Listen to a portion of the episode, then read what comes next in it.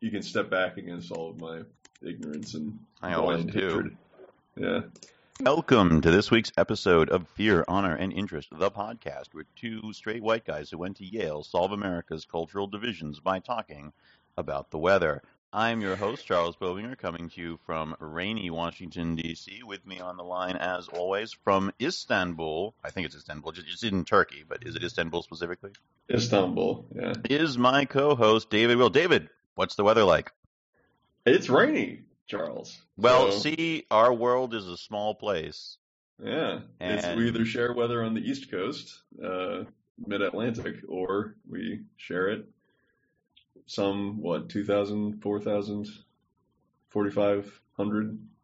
Definitely not 2,000. 4,500, let's say. I will not miles away. even venture a guess at the number of miles that separate us right now because I'm not very good at that. I was listening to some uh, lectures on Operation Barbarossa and the Oh, Russian, the Red Army's defeat of the Nazi war machine. So I feel like those types of things are important, knowing how many miles it is from Washington to Istanbul. right. Well, that's there's a saying I've heard that um, colonels talk strategy, generals talk logistics. Uh, amateurs and professionals is how I've heard that Oh, okay, phrase. Yeah. right. Yeah. Yeah, I mean, And we a and a, a colonel in uh, you know in army logistics, it better be talking logistics. you would hope so, but Yeah. what he really wants to do is direct. Um, Right. yes. All right. Yeah. So, how have you been, David? Um, I have been I've been busy. You know, it's been uh, a couple of weeks. I've also been impatient for you to upload our. our Well, I was going to say I've also been busy, and that's why we haven't uploaded the last two episodes because I need to still edit them and post them, and um, not having a government shutdown last for it didn't end up affecting a full work day for me because the the Monday of the shutdown we came in for four hours to get things tidied up for the rest of the shutdown. Mm. So we still had to be up early, and we still had to, you know, be in the office and get stuff done. And um, when I got home, I was so exhausted, I I fell asleep and didn't get up, didn't wake up until Tuesday, um, except to wake up from my phone telling me that the shutdown was over, and Oh, I was going to have to go back to work on Tuesday. So um, that was I. I had really planned to catch up on a lot of things during the shutdown, and then because the shutdown didn't end up giving me a single day to even sleep in, um, I just fell further behind on lots of this stuff. And alas, editing this podcast was one of the sacrificial victims, which is why before this, our listener will have um, heard a bunch of really untimely episodes about, hey, it's Martin Luther King Day tomorrow, and hey, the government is about to shut down. Right. But uh, that's how life goes sometimes. I like to think of it as bonus packages for the loyal listeners who, you know, they were patient to wait for a while, and now they can get three uploaded all at once and just binge. And that's what we all want to do, isn't it? Right. Right. I may intentionally not upload the other ones until a few days apart, just for that reason. But Space out. they will be coming. Um, or this one will probably be the easiest to edit, and I can just throw it up immediately and confuse everyone. No, I think that's what you should do. Okay, and then good. release the next ones. You know, in reverse order. you've, you've you've hinted at them now, Yes. and uh, yeah, They're mysteries. we're talking about we're you know we're, we're pushing the boundaries here. We're pushing the envelope on experimental podcast well, yeah. Theory. We have to break the fourth wall. I just want everybody to know that one of the episodes that requires a lot of editing requires it because we had beer while talking. and, and we went really and mostly ranted about Star Wars. So that one is coming up down the line. yeah. Um, but anyway, Oh man, uh, don't don't don't poke that uh, nest of. Anyway, I don't even know where I was going with that. I- I- uh, I had- I had a dream the other day about the next movie in the Star Wars, the, the next numbered Star Wars movie, where it was just like complete nonsense and the plot was just like super stupid and ruined everything. And I- I remember us all just walking out in the dream. We all just walked out of the theater and we're like, "Well, that's about what we expected." so anyway, You know, my mom finally saw it and agreed with me fully, so I feel vindicated. well, if you want to just- know what it is his mother is agreeing with, you'll find out when the Drunken Lost episode appears. Because we Stay both got. Yeah, yeah, I'd love to call it the Drunken Lost episode, despite the fact that we each had exactly one beer. right. and it was late at night. It wasn't early in the morning. There was no there was no day drinking. That's not what we do here. Um, well, I guess We're we do record professional. We're yeah, responsible young professionals who respond to unexpected uh, days off by sleeping. Yes. Although I think that yeah, I think that's I think that sleeping, you know, catching up on sleep is is underrated in well, I agree. this world that we live in of hyper productivity and um, you know it's easy to think like oh you you know half you spend um, you know one third of your if you spend one third of your life sleeping isn't that a waste It's like well no because you need to do that in order to be healthy so, right. yeah It's the old like you know if you There's a time sharpen, if you're cutting down a tree and you sharpen your saw, the time spent sharp, sharpening your saw is going to help with cutting down the tree. So you know if you don't spend that exactly. time, it might take longer to sharp down. But there's I a would- time and a season for every purpose under heaven Exactly. I would point out that Donald Trump gets very little sleep and is known for his hyperactivity. And um, I remembered reading somewhere that a lot of that's his, my case right, a lot of his personality issues um, are very similar to the effects one gets from sleep deprivation. So I I rest my case again exactly, and he's one of those guys who's obnoxious about, oh, you're wasting time sleeping. So your case, which did not need further bolstering, is quite bolstered. yeah. Um, no, I, I well rested well rested indeed.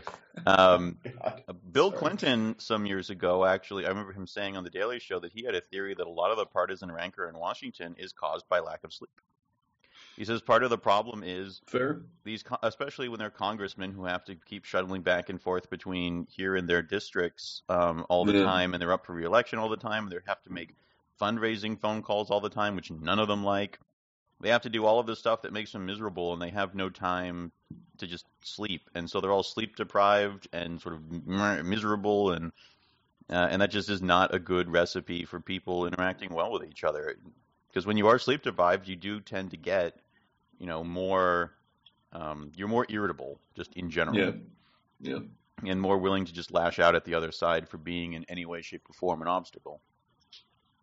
yeah So And you know, part of what we're interested in aiming at is trying to figure out what um, well, you know, we're, we're as the true fans of uh, you know the diehard loyal fans of democracy, constitutionalism, and sort of classic 20th century liberalism. Uh, you know, we want to, we're interested in finding out what systems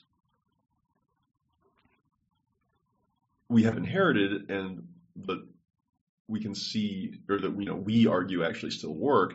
And then to the extent that those systems don't work, you know, what directions we can tweak them, uh, direct them towards in order to, um, maximize the efficiency of the system and the effectiveness and the the resilience of the system and something like that where it's like you know the system that we have in politics between the actual um, I mean as you're pointing out now like this aspect of just the way that people interact with each other uh, at that you know, just in Washington itself, when they go back to their districts, these politicians, that they're doing it in a way that makes them personally impatient, irritable, snappy, and spiteful. And okay, can we change that? Why? Why are we?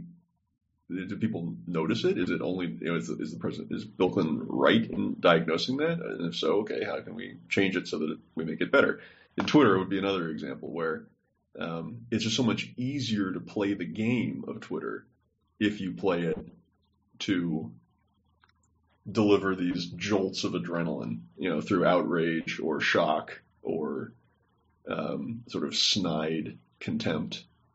You know, like if that's the new system, that is really bad. It's like how can we, you know, how can we tweak that so that we're not like, I mean, it's, it's the, you know, the image comes to mind of you know blearily, you know, bleary-eyed staring at the phone in the middle of the night because you can't get away from it, and you see Mhm. this 240 characters of of snark and bad faith and you know superficial thinking, and then you you know wake up and go to the house gym and work out, and then go dial for dollars for six hours. it's like anyway. That's neither here nor there because that's not really what we were planning to talk about. Well, but I feel that is part of what there are no tangents. Have we not determined Uh, excuse me. Excuse me. Um, I think it is part of what we're talking about because we're about to talk about. Uh, I mean, what we what we had mentioned talking about before would involve um, what it is like for some of these people under the in the institutions that are under siege from the current administration, and how this is a bizarre experience for them, having otherwise been in many cases conservatives. And I mean, it's you know, it's one thing for State Department employees to feel besieged by a Republican administration; they expect that. Um, but when you've got the FBI under attack the way it's been under attack, not just by Trump, but by the way that every Republican has been willing to just completely go along with it.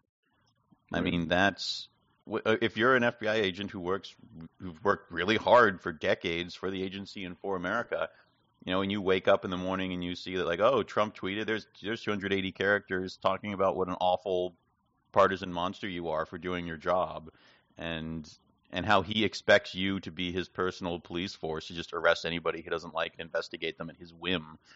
That has to be Right. inc- that has to be uh, you know not just disheartening in the way that State Department employees are disheartened. It has to be a shock. Right. Right. And it's, you know, my own perhaps sleep depri- deprived, uh, spiteful reaction to that is, you know, for at least some of them, such as in the New York field office, uh, which was supposedly, uh, according to various reports, you know, they were the, they were leaking like a sieve, um, and keeping their morale uh, in you know their morale in place and their leaks in check was allegedly part of the motivation that Comey had for this unprecedented way that he publicly commented on the Clinton email investigation. Um, you know, I'm this sort of the spiteful little goblin inside me is very pleased to imagine that they are, uh, you know, feeling under attack and shocked at A this. be careful what you wish for sort of thing. But but it would be exactly well, right. I'm you know the goblin in me is now telling them be careful what you wish for. right, for, exactly. and of course I acknowledge that I myself you know must be careful what I wish for, and that you know vanquish the spite in me lest it lest it uh, breed even worse things to come. Yes. I mean, that's in terms of just rank, partisan rancor and some of the divides that we have. Um, it would be so much better if we didn't feel a need to punish people once we had won.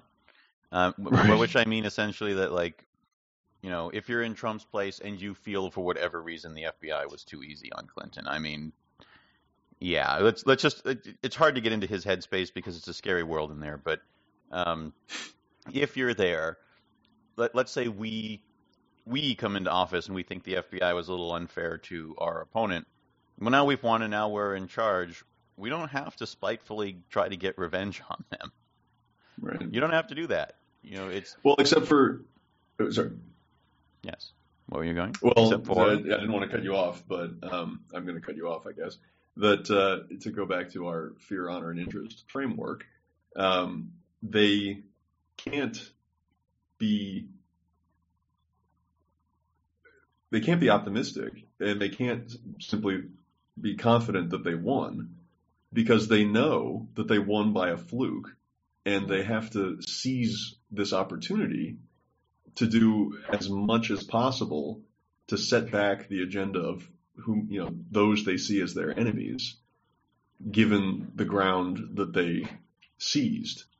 You know, it's it's fear, honor, and interest. Right. It's But there- the Spartans. I mean, the Spartans. was it's that- the Spartans seeing a rising Athens, knowing that you know that their power is growing, and that they have this opportunity now to strike and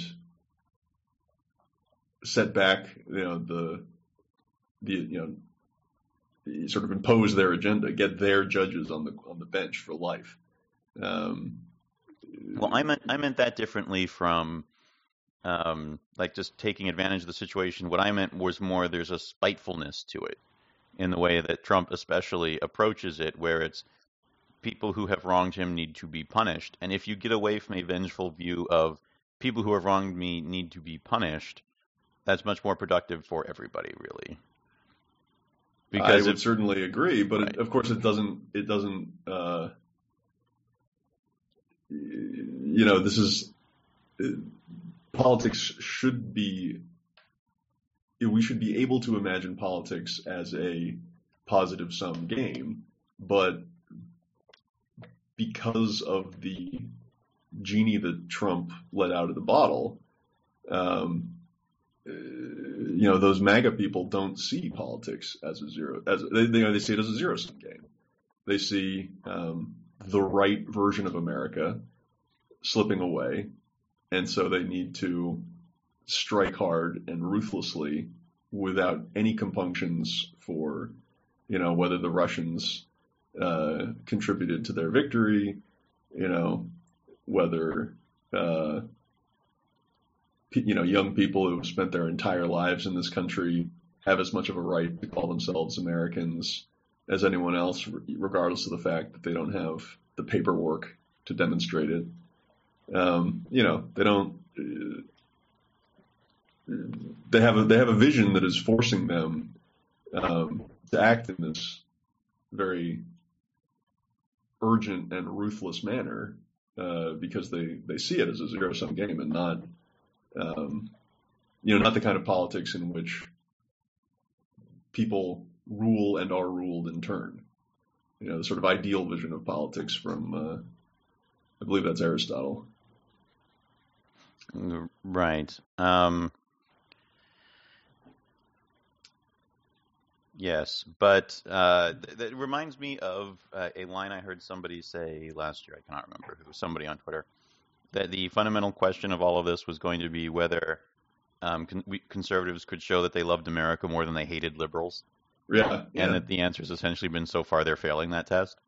Um, and I mean the listen- ones in power are yeah for sure. Right. When I listen to the rhetoric coming from people on the right, I mean it's it's it's all about hating people on the left. It's all about you know you hear people when when they do those interv- those those now cliched interviews with Trump voters in Trump country, Right. and the voters basically are asked like, well, what do you think about the fact that the tax cut just helps the rich? And they're like, oh well, you know what really matters is that he he's really sticking it to those liberals. He's Yeah. getting the hippies. He's he's getting those those lazy people on welfare. Wink, wink. We know what we're talking about. Right. Um, I mean, that's that's essentially what it's that makes it zero sum. Well, and actually, Right. makes positive sum to them because they don't care what happens to the other people. They don't regard that as a negative thing to average out. It's, Yeah, yeah, right. Well, that's some interesting semantics about game theory, but um, yeah, no, we were- sort of talking about this, or at least I was rambling semi-coherently about this before we started the the podcast. But yeah, I think we're I think we're more um, coherent late at night with beer than we are early in the morning. But go on. well, I mean, talk, speak for yourself. I'm I'm eight hours ahead of you. Oh, right. Um, but uh, well, I'm more coherent. the you know the thing about um, sort of confidence and you know loving America more than you hate you know the other half of America that votes a different way from you.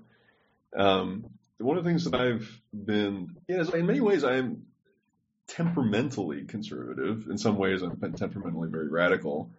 Um, but the you know as I as I look at the Democrats and the Republicans and imagine okay where does it make sense to commit my energies to try to make a party that reflects my views it's like I could imagine the Republican Party, purged of its ridiculous, disgusting elements, actually presenting a compelling case for my support. You know, like the parties change. We've talked about this Mhm. uh, in the past. Histor- you know, they change over time. Um, I could equally imagine a Democratic Party, um, you know, becoming much, much worse than it is, such that I would find it impossible to support that party. You know, but um, one of the things that, just to focus on on the Republicans and the conservatives, it's like one of the things that bothers me about that is this sort of conservative elements of my character, you know, that are yearning for the Republicans to make a compelling case for support. Is it's like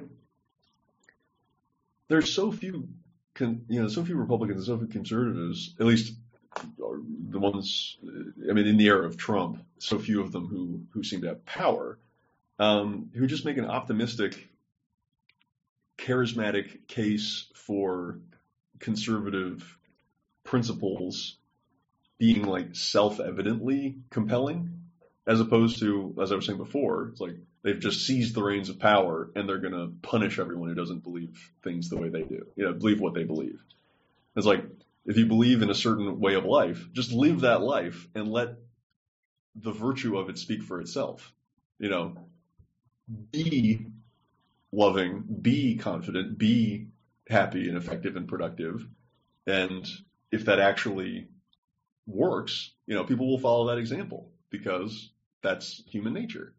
But if you like say that you're great and you talk about how good you are, and then the way that you try to get people to follow your example is by punishing everyone who has a different lifestyle, then like that that is not compelling. It's un-American, or it's not, you know, it's un-American in the sense that it's, uh, you know, whatever it reflects about the sort of brutal history of America in the actual textbooks. It's, you know, it's um, antithetical to the idea of America that we believe in Right. and, and want to push for. And, uh, and unfortunately, and then, you know, so then like the, you know, conservative half of my brain just sort of like sits glumly, silently. And the liberal half laughs at it. Or not liberal, the, the sort of progressive radical. Right. Liberal is it's I mean something that would be a split for me um if we had a sane Republican Party and we're so far from there that Yeah. this this is essentially a meaningless statement, but if there were to be a world in which I would be voting for the Republican Party, it would be in large part because the left stops being liberal and starts being progressive, where um, liberal, you know, is some. It, it's weird that liberals will use liberal as a slur when it's neat when it's preceded by neo. You know, you're a neoliberal Yeah. You're Well, I think I think these terms actually. I mean, there is some there is value in re-importing some of these terms as they're used in the rest of the world. You know, back to America. So separate liberal from progressive and leftist because you know because they're actually very different things. It's just in America we've allowed ourselves to think very sloppily about these terms because they're used as polemics, you know, by both right wingers and the left, um, various elements of the left, to say, uh, you know, as you're putting it, like, oh, you know, Hillary Clinton's a neoliberal shill.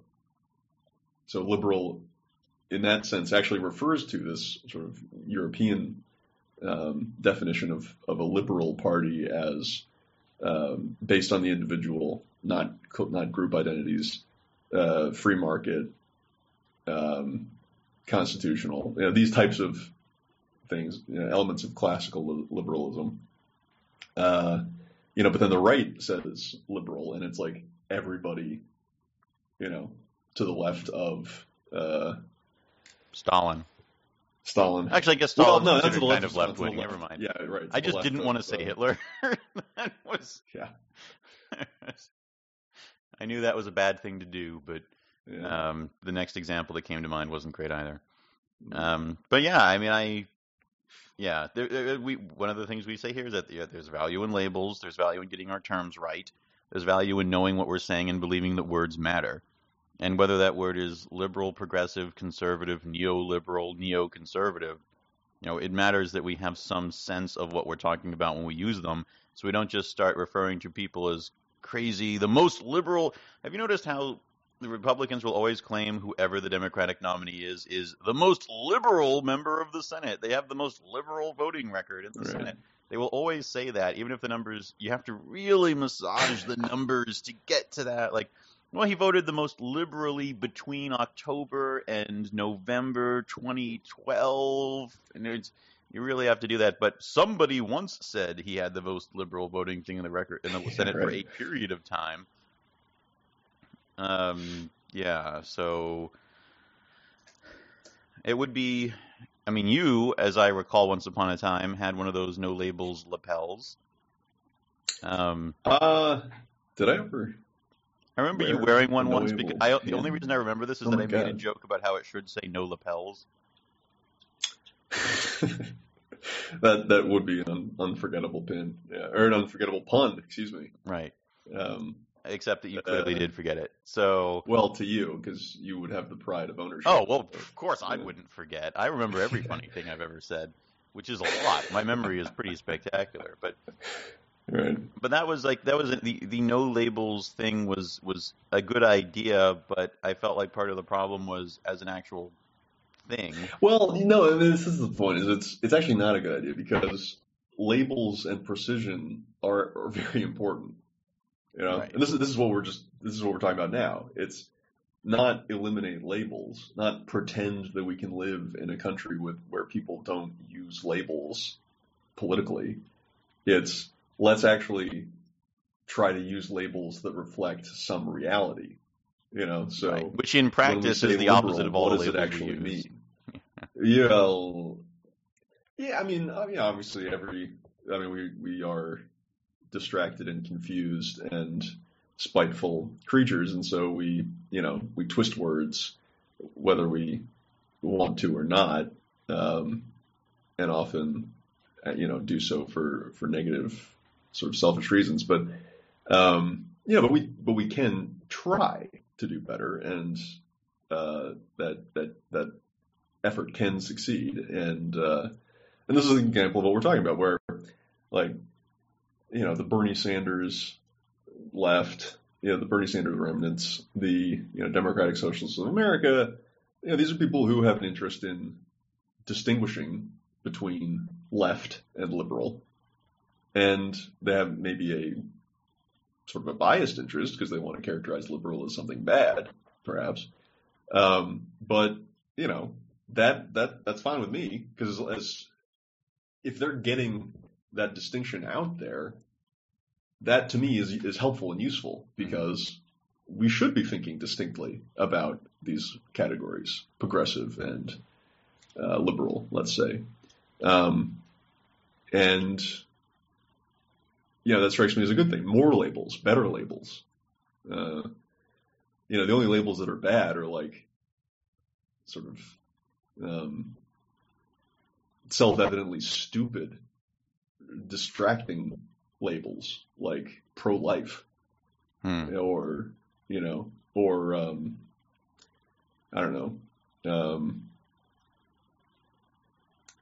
I mean, because it's just like who isn't pro-life? Like obviously we're all pro-life. It's a dumb label, you know, or anti-choice, even, you know, because that, that's somewhat more accurate.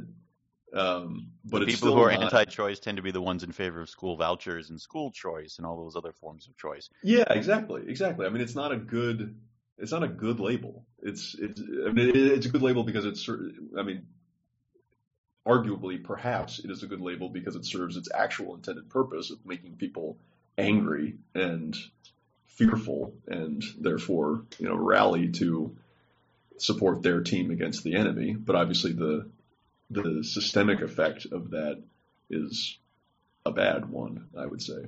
So, not no labels, more labels and better labels. That's what I say. Okay. Well, of course, do, those of us in the reality That based what community know that labels will say. never be used responsibly. so We just have to we have to act in the world we're given. Reality based community. Now that's a now that's a now that's a label. That is, yeah. Well, it's a label that doesn't apply to enough people, I think.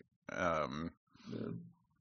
yeah, I mean, one of the things we were talking about earlier that I'm going to bring up here without a huge segue, but it does apply, is um, when we were talking about we were talking about Trey Gowdy earlier. Um, this is pre-podcast recording turning on. On um, we were talking about Trey Gowdy earlier and the strange sort of path he's had with um, um, with the uh, what are you doing?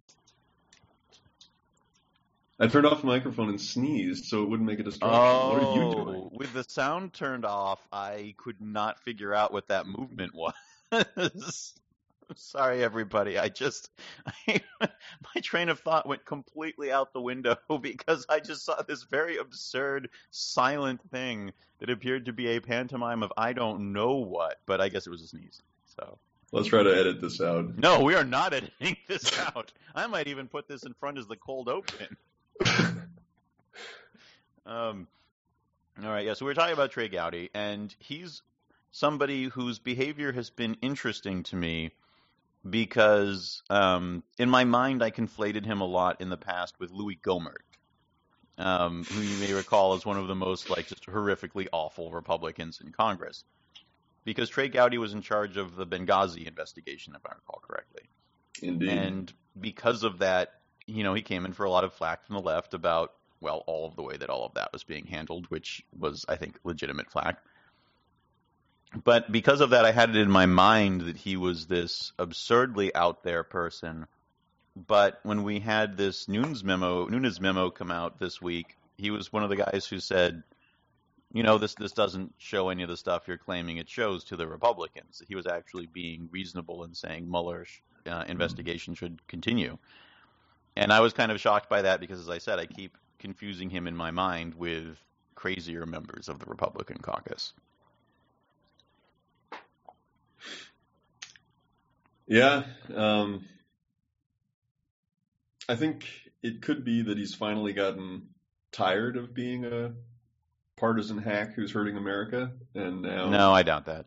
um, well, I- he is tired of it, and then Well, he's he's leaving. That's Um, true.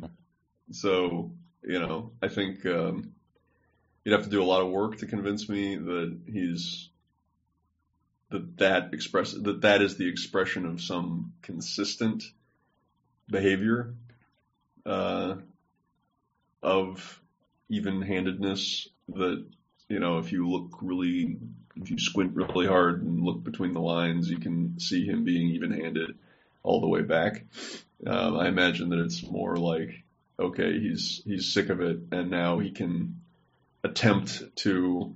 I mean, either you know he's been having these urges to be a decent person and and be truthful and uh, fair-minded, you know, and he's been repressing them in order to stay in his seat, or um, you know, and that's what and that's what he's tired of is is tired of you know repressing those urges.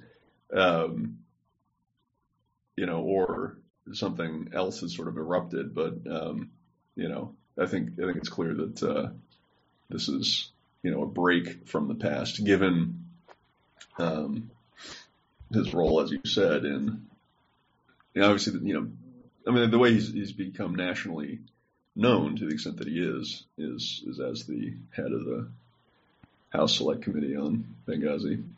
Which And it's so, it's so frustrating because it's like because that is, I mean, in, in like in an ideal, well, I mean, not an ideal, in like a decent world, you know, with decent politicians, you would have you would have had, you know, the House Special Committee, the House Select Committee on Benghazi, right? Like congressional oversight of the executive is important. When a U.S. ambassador is killed, it is a good thing to have Congress investigate that you know, when when the administration is mealy mouthed and vague and unclear about explaining what happened, it's a good thing to have a congressional investigation of that. Um, but when you take a good thing and twist it into a you know ultra politicized effort to torpedo the presumptive uh, presidential nominee of the opposite party, then you know all that is good in what you're doing is then magnified a hundred times into really you know this is the way I see it um, you know into uh, into vice all all the virtues that you could have claimed are you know dwarfed by this monumental vice of of corrupting that uh, important process into and turning into a political one. I agree You know, with it's, like when, it's like when- it's like when someone's making an argument and they have a really good argument, and then they characterize their opponent, and they uh, either intentionally or unintentionally mischaracterize their opponent's argument.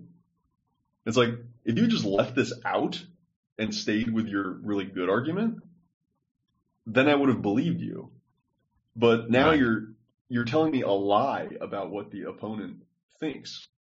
And so that makes me suspect that you don't actually believe your own argument. And now you've lost me forever. you know? That's a fair point. Yeah. Yeah, there are a lot of. This is something I've noticed with online comments, an area one should generally stay away from, Yeah, which is well, that a person can make a perfectly legitimate, wonderful point, but if he adds anything extraneous that doesn't entirely hold up, then no one will listen to the good point. They'll just, you know, harp on the extraneous bit and how that proves they don't know anything, rather than engaging with the substance of the argument. Um, but what you you know, it, and it's what you just said about Benghazi as a, as a, as an investigation that needed to happen is, I think, spot on. It didn't necessarily need to have the whatever 17 separate investigations or whatever it was they gave it. It's the sort of thing Right. that we needed to get to the bottom of, but not the way that we did. But the contrast between that and the Russia hacking of Exactly. Podesta emails is one of the most shocking things exactly. because you they cared so much about getting to the bottom of Benghazi, but they don't even want to look at. They're really in the hear no evil, see no evil, speak no evil mode when it comes to the Russia hacking, which they're still not all entirely willing to admit even happened. right. It's and one of the things that I find um, increasingly disturbing is when we get to a lot of scandals where it's not really clear what the scandal is. Um, where Yeah. it's just like it's become a a term that you just throw out. Um, an example of this would be so during Benghazi, I remember Bill Maher having this discussion with somebody on his show once upon a time, and um, I think Bill Maher wasn't very good at following this up with his explanation. At least at the time, he wasn't, because he said, or maybe this is exactly illustrative of what I want to say. He said to one of to like his Republican guests, "So what is the scandal in Benghazi?" He's like, "You keep saying Benghazi, Benghazi, Benghazi, and I don't understand what is the scandal." And they just go, "Well, four Americans died," and he would say, "That's not." Like that's bad, but that's not Yeah. a scandal. That's an event. That's That an is an event. event. That What's- is a what's tragedy. Yeah. um, not every tragedy is a scandal, and Right. and so he's sort of like so, and and that I thought was was a really illuminating window into how it was being thought about, which is it's enough that there's a thing we can harp on that was bad to make it a scandal. Um, for there to and and they would bring up these little elements to try to you know completely unsupported elements to it, like oh well, Hillary Clinton personally told uh, you know the military to stand down so that they couldn't help these people because she wanted them to die for some unknown reason. Right. Is when you actually articulate the scandal, it's so stupid in terms of what it is they're alleging that it doesn't make sense. So you can't articulate the scandal. You have to just call it by its name. And by simply saying Yeah. Benghazi, you've essentially laundered the meaning of the scandal you're trying to get out there into something less insane sounding. Right. Um, there was a moment with Bobby Jindal that I remember during the 2016 primaries, I think, where he, um, it sounded for a moment like he almost just had a, a sort of Republican scandal Tourette's syndrome because he, um, he was just like randomly spouting off words that that had no, like, it wasn't a sentence. He was just saying like Benghazi, Fast and Furious, and he was he was just just throwing out all of those things that um, you know, people who watch Fox News all the time would immediately know, oh, this is a bad thing and a scandal. But if you're not Right. part of that community that just has all of these things they immediately are trained to react to, it just sounded like a really bad sentence. Which is not to say that the sentence I just gave was spectacular either, but I wasn't giving a speech. Yeah. Well, no, it's it's interesting too. Uh, this is provoking my thinking in uh, a way that is it's bringing me back to grading um, student papers and the finals from this class that I was uh, assisting in, in the instruction of this fall at Princeton, and um, you know, it's just interesting when people are communicating in the framework of ideas that are that that have a structure. There are a lot of different words that you can use to express those ideas. But if you haven't figured out, you know, if the student has not figured out what those ideas are and what the structure of those ideas has to be in order to write the paper, then they often uh, get stuck in like particular phrases that seem to make sense to them but don't actually mean anything. You like know, a lot of term- management jargon or something like that. Well, I mean, not, I mean, not know, not, not in the class that. I was talking about, Yeah, but you know, because I wasn't mean, management class, but fall into that. Exactly. And so, you know, there are all sorts of examples of this um, in different fields where, you know, uh, there's like, uh, you know, management consultant jargon is a pretty richly established genre. Um, you know, political jar- jargon is another one. Um, I mean, it, you know, it's even there for about the. Republican. Exactly. Now you're talking about Yeah. Republican. jar- Yeah, like the you know the after. Uh, The you know, after after conference. We just had to put more points on the board. You know, Yeah, yeah. Um, we're looking to the you know, next it's, sort- it's game. like the words, the words in those contexts, in a sense, the words don't need to mean anything because it's just kind of, it's just kind of going through the motions. Right. Like, Sometimes there's no you are kind of being called out. yeah, sometimes you are being called out for a ritual and not for an actual communication. Exactly, exactly, and that's and that's essentially what the what you were saying. Uh, you know, Republican scandal Tourette's um, is is like the sort of ritual of of blame, where it's like it's just a litany. You know, it, it- and that's going back to the language of ritual, and you know that's what that is. It, it doesn't mean anything. It's just a form, um, or it doesn't it doesn't mean anything to people who don't already believe it. It's just for the the faithful to hear their faith affirmed. And so Bobby Jindal tried to get up there and you know just uh, recite the the creed, and because in the primary you know the role of the media um, is you know, it has its it has its effect and, and and anyway let's just get away from Jindal. That was part of the reason that Trump was so um, powerful is that he caught everyone's attention because he broke all those forms. Right. You know, aside from other things that uh, characterized this, and particularly the reason he caught the media's attention and got so much free media was that he broke all the forms, and so it was fresh and new and interesting. It wasn't just the litany. Um, he had no real ideas. I mean, he wasn't. He didn't have like consistent ideas and a structure, but he had, um, you know, he had a series of very compelling ideas that existed in this sort of weird cloud um, that he could refer to, but it was all in a way that was, you know, that was very fresh and interesting um, for the media, and so they logged, they latched onto it and gave him that platform, and then it was obviously compelling enough for the, you know, thirty whatever percent of Republicans in most of those primaries, and now the 30 or so percent of Americans who still support him. Yeah. That's. Yeah. I mean, he definitely. Yeah. I mean, he and but but also by breaking those forms, he created his own forms that have taken Right, over right. Well, shockingly become- quickly. I mean, now the his whole- things are cliches. Yeah. Yeah, the, the parody of the Trump tweet is already cliched. Right. where it Right. just you have like a nonsensical statement with a bunch of parenthetical asides to praise yourself, and then you just end with sad. Right. Like that's Yeah, because he's not a powerful thinker. I mean, Obama. You, the, the point, and Obama was cle every single thought that he expressed was clearly, you know, words chosen to express a well-structured idea. You could. And- Obama stopped and obviously to was- think about what he was about to say a lot of times. Exactly, and so and and, and William and Jefferson Clinton also uh, talked like that often. Um, and you know, George W. Bush. Now, you know, when he talks, he's not he's not putting on the Bubba role as much, um, and you can hear that same uh, that same articulation.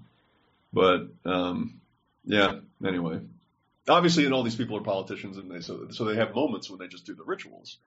Um, but you know, um, you can tell that um, there's some kind of choice in that. Whereas Trump now, it's like, you know, I'm not.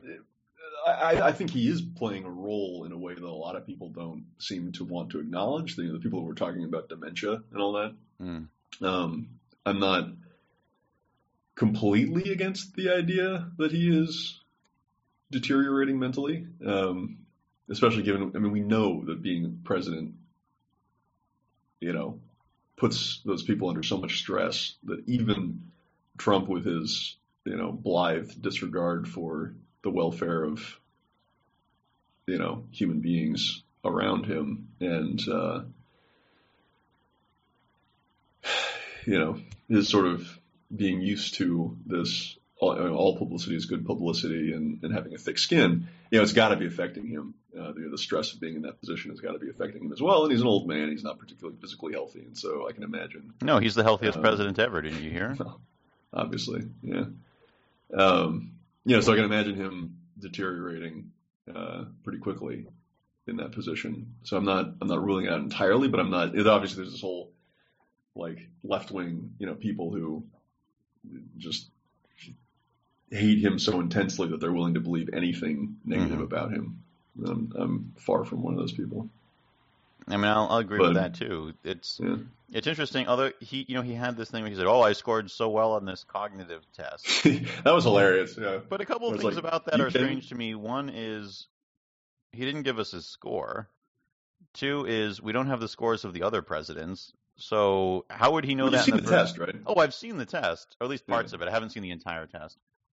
Um, where it's just like, what is this? And it's a it's a drawing of a lion, um, Right. or a camel, or something like that, Yeah. or draw a cube. Um, yeah, I don't.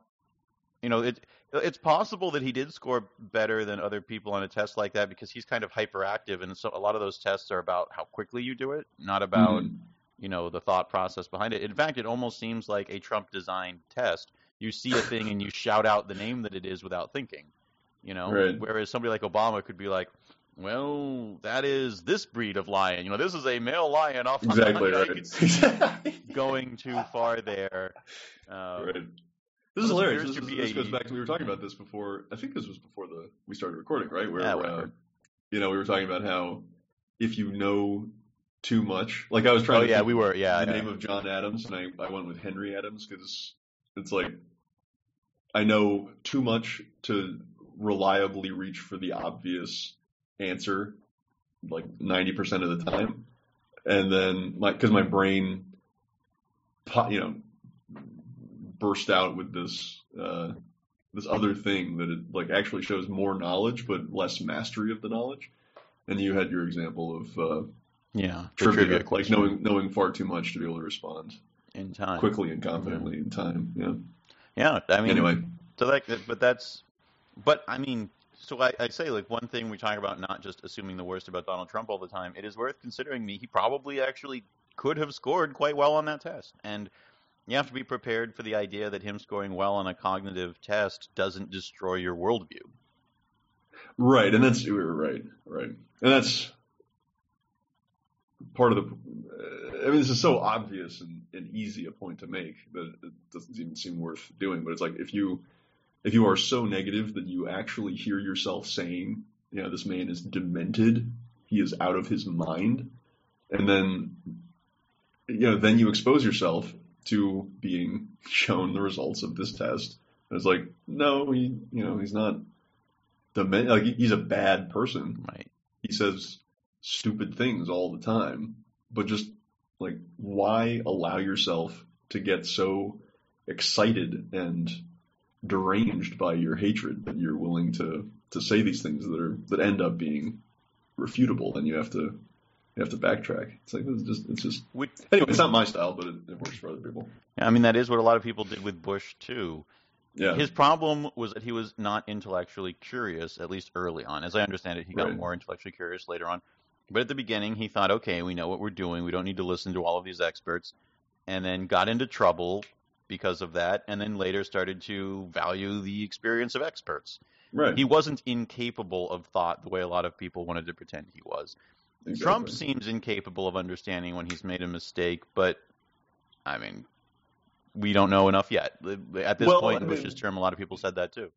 Yeah, I mean, but he, it's the opposite of that though, because the the thing that seems closest to the truth about, like the, the sort of um, the criticism of Trump that seems closest to the truth is that he just agrees with whoever the last person was No, who spoke with him, and so it's not that he doesn't, you know, he's not curious or critical or anything. It's just that like he he knows nothing. He actually knows so little about how anything actually works. You know, he's got such a narrow w- worldview and narrow area of expertise that um, he just kind of smiles and nods. And so, you know, um, I mean, this this episode with Dianne Feinstein and uh, you know the DACA negotiations, where it's like, you know, Oh, she yeah. says something and he's like, oh yeah, definitely, that's that's where we are. And it's like Kevin McCarthy has to step in, it's like, oh sir, Yeah, that's uh, not what we mean. Remember? It's like, yes, that's not what we mean at all. Um, I mean, it's it's so absurd. It's so exaggerated that it's that it's funny uh, at some level, but obviously quite quite bleak and, and not funny in reality. Um, but uh, you know, but it's interesting. We were talking. You know, I was talking. I was talking at least about um, the kind of attempt to imagine uh, each party appealing to me, and then the Mhm. question of uh, which party makes more sense for me to attempt to join in the effort of reshaping it in my image. Um, and with the partisan hacks in the Republican Party feeling compelled to um, attack the FBI, you know, you've got all these conservative leaning people in the FBI. Obviously, there are, you know, liberals and left leaning people as well. Um, but, you know, our, our our understanding and certainly our um, assumption here is that it's like mostly a right leaning organization.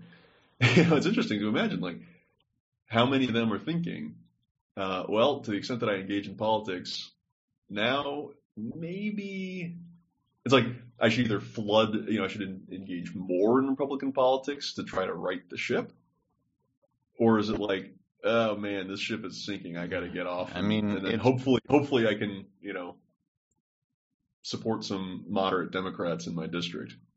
Yeah. I wonder, I wonder what they're thinking, and you know, what that kind of calculation is. That Republican ship right now is pretty toxic. It's and it's pretty damaged. It's I It mean, deserves they- to be. You yeah, know, no, I- I- it does. It, it yeah. does deserve to sink. It does deserve to have them flee and have to make a whole new party at this point. But it's weird because, as you say, there's a lot of tension between. We know this is a sort of a thing that needs to be done, but it's so toxic right now that does it make sense to try to go in and and fix anything right there when you'll just end up tainted for the rest of your career? Oh, he tried at this point.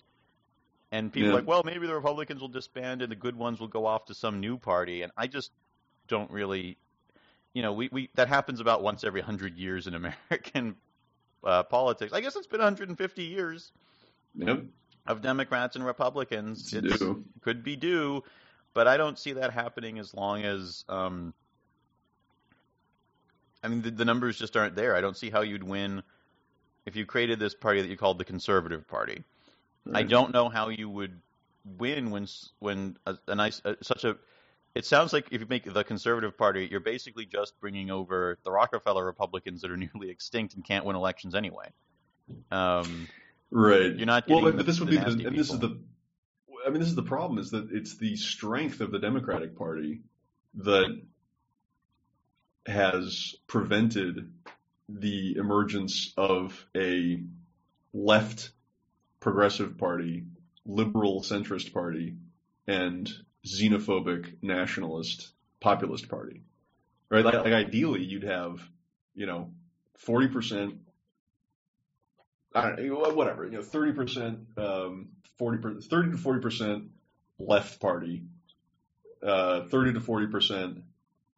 You know, it's like think. I don't know. Think of um, like England. Germany or something or England. It's like you'd have the Greens, you know, you'd have the uh, Christian Democrats, you have the Social Democrats, the Christian Democrats, and Alternative for America. You know? Right. And um, you know, as long as you keep the Alternative for America in the teens and twenties, then you're good.